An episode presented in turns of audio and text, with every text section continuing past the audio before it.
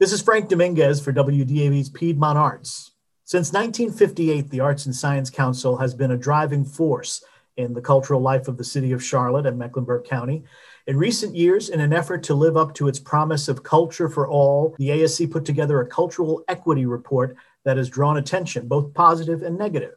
Joining me via Zoom to speak about the report and the ASC's mission in general is the organization's president, Krista Terrell. Thank you so much for having me. In the interest of transparency for our listeners, I should say that while ASC doesn't generally make operational grants for public media organizations such as WDAV, uh, we have recently received a grant from ASC in support of our noteworthy concert series, which brings together local pop artists of color with classical musicians, and we're very grateful for that. Well, we're very proud to support your work. Thank you. Now, Krista, the Cultural Equity Report is a complex, thorough document, and we've included a link to it on the Piedmont Arts page at our website so listeners can read it for themselves and uh, draw their own conclusions about it. But for the sake of context for this conversation, can you briefly summarize how it came about and what it says? ASC has been on a journey for the past kind of six to seven years to becoming a more equitable organization.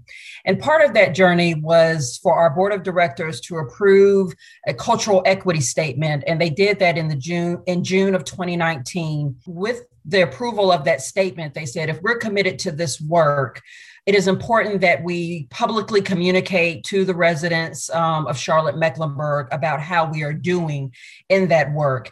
And so that's what that is what led to um, the inaugural cultural equity report.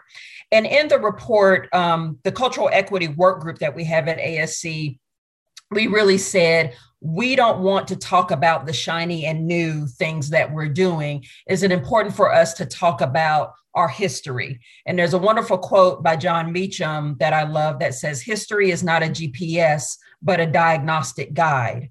And so it was important for us to go back to 1958 and our founding and why we were founded and who we were founded to support.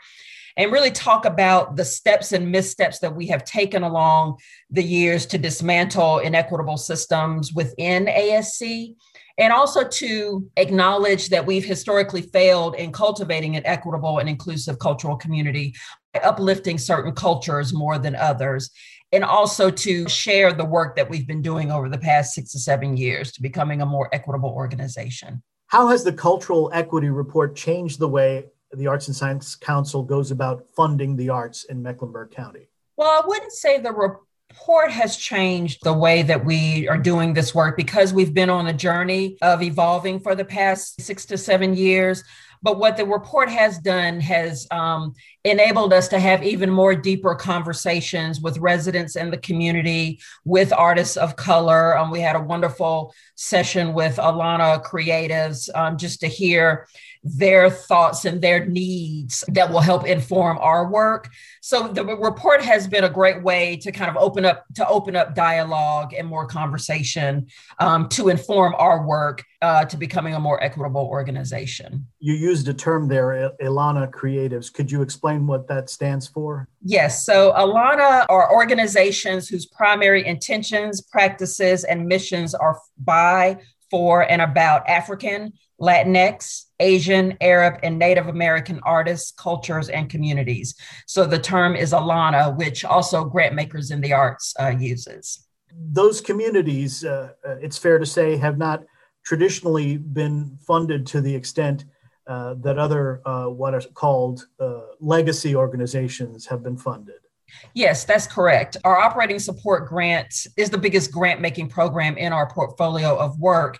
And when you look at the report on page 12, it visually shows our history of inequitable funding as it relates to ALAANA organizations, as well as um, those organizations that were founded in white Eurocentric cultures. Um, so, yes, so there is a lot of work that ASC is doing to, um, to support um, ALAANA creatives as well as organizations. I think sometimes when people hear about this kind of work, their reaction is, oh, well, does that mean I'm going to uh, lose my uh, uh, symphony orchestra or my opera company that I've been supporting uh, and, and enjoying all these years?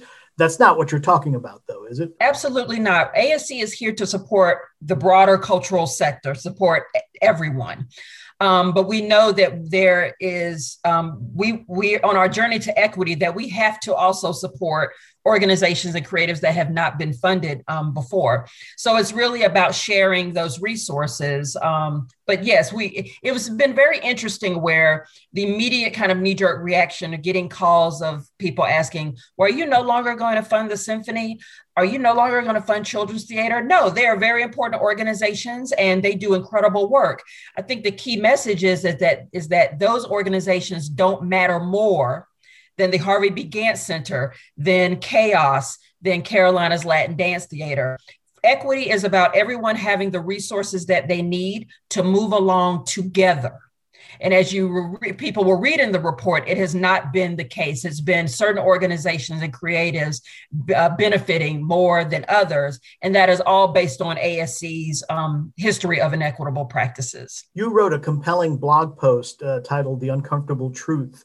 about the reaction uh, ASC received in some quarters uh, to the cultural equity report. And we've got a link to that uh, on our Piedmont Arts page too for listeners who want to check it out. What was uh, some of the pushback that surprised you most? Well, I think the pushback that surprised me the most was from hearing um, from kind of leaders in the cultural sector about um, that they're all for, one leader in particular said, you know, they're all for uh, equity as it relates to access to the arts. And when I asked about, oh, well, that's great. Well, what about um, as it relates to equitable funding? I was met with a long pause. And it was like, oh, well, you know, it's hard to be, it's hard to champion for equity, um, you know, when you equitable funding, when you continue to decrease, to, de- to decrease our funding. And, and, and the other thing was that, you know, I was told if you want $50,000 to go further, why not give it to an organization that has the infrastructure um, to do that work instead of an organization with one person? And so that really struck me that led to the history of the entitlement that they are better than other organizations. And I think it's important for the legacy organizations to understand that they too were once a small grassroots organization with a staff of one or two, and that they have been supported over the years um, to become a major organization that they are. So again, it's like they don't matter more than the grassroots organizations that are in our community today. That is all around intention and the intentionality that the ASC has had over many decades to the point of who matters more than others who's sitting at the table and who's not sitting at the table as it relates to making these decisions.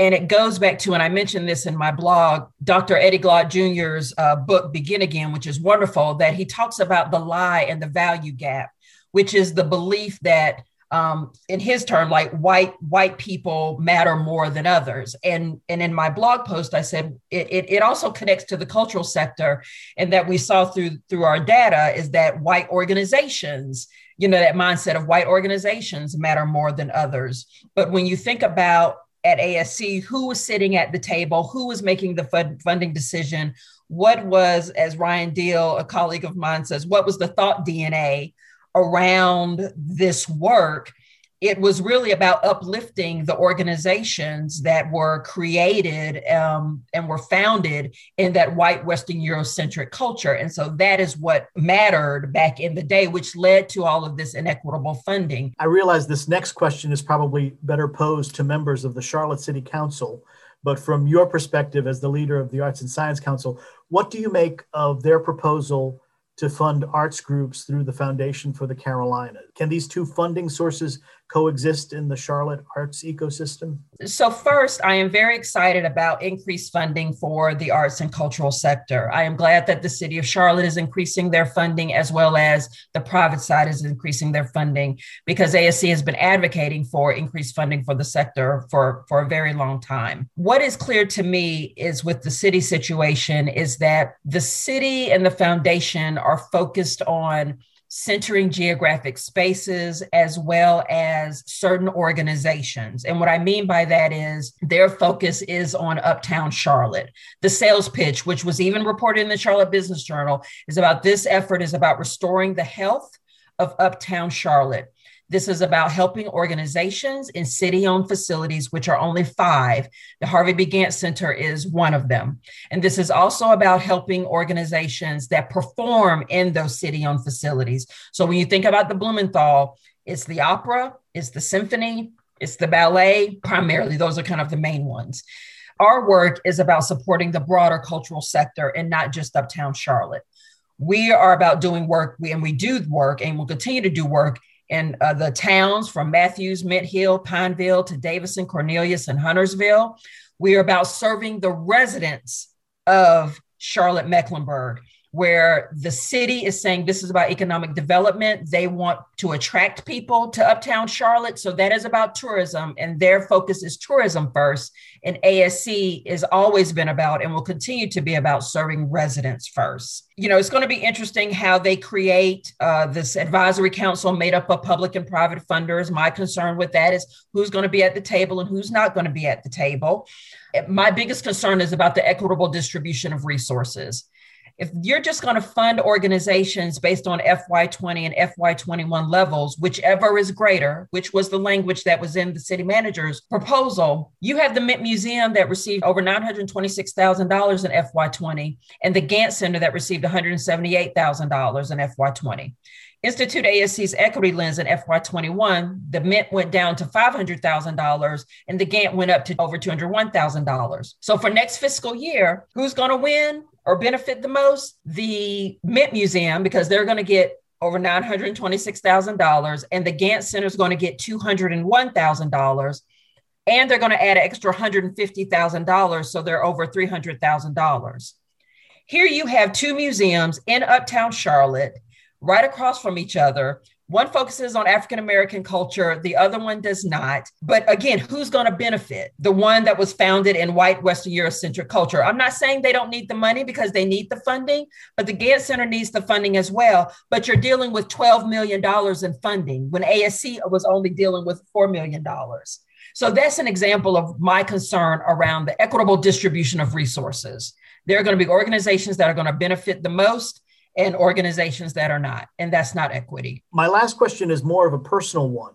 What drew you to do this work? Did you start out with the ambition to challenge the status quo of arts funding, or did you get to this point by following a slightly different, maybe more circuitous path? I've been I've been with ASC for 19 years now and have been able to grow within the organization from PR specialist to communications director to VP of marketing and now president. So I've seen the organization at a variety of stages and have also been aware and have kind of questioned into my mind and even have asked publicly around some of the, you know, inequities.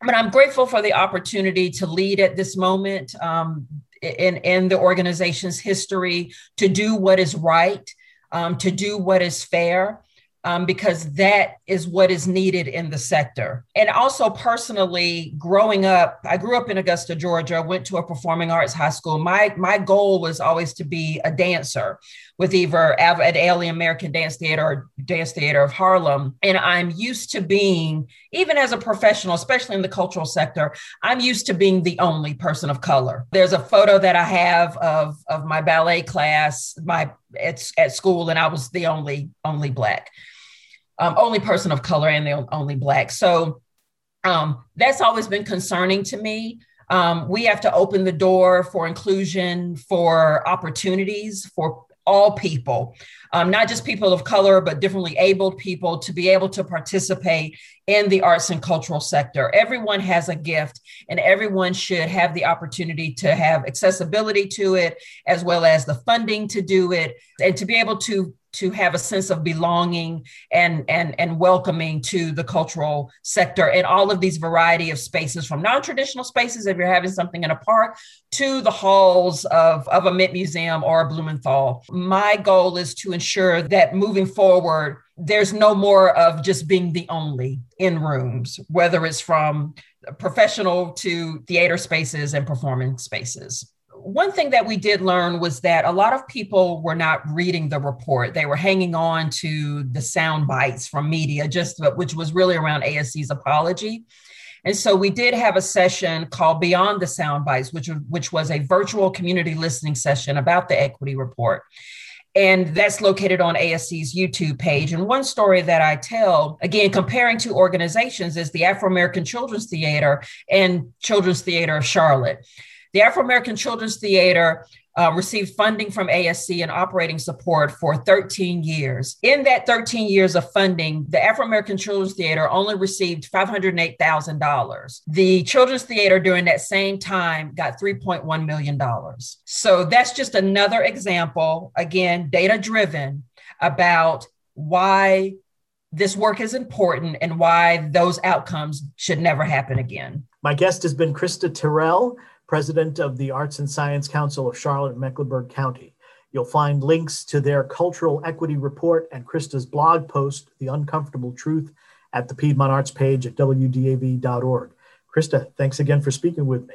Thank you so much for having me, Frank. I enjoyed our conversation. For WDAV's Piedmont Arts, I'm Frank Dominguez.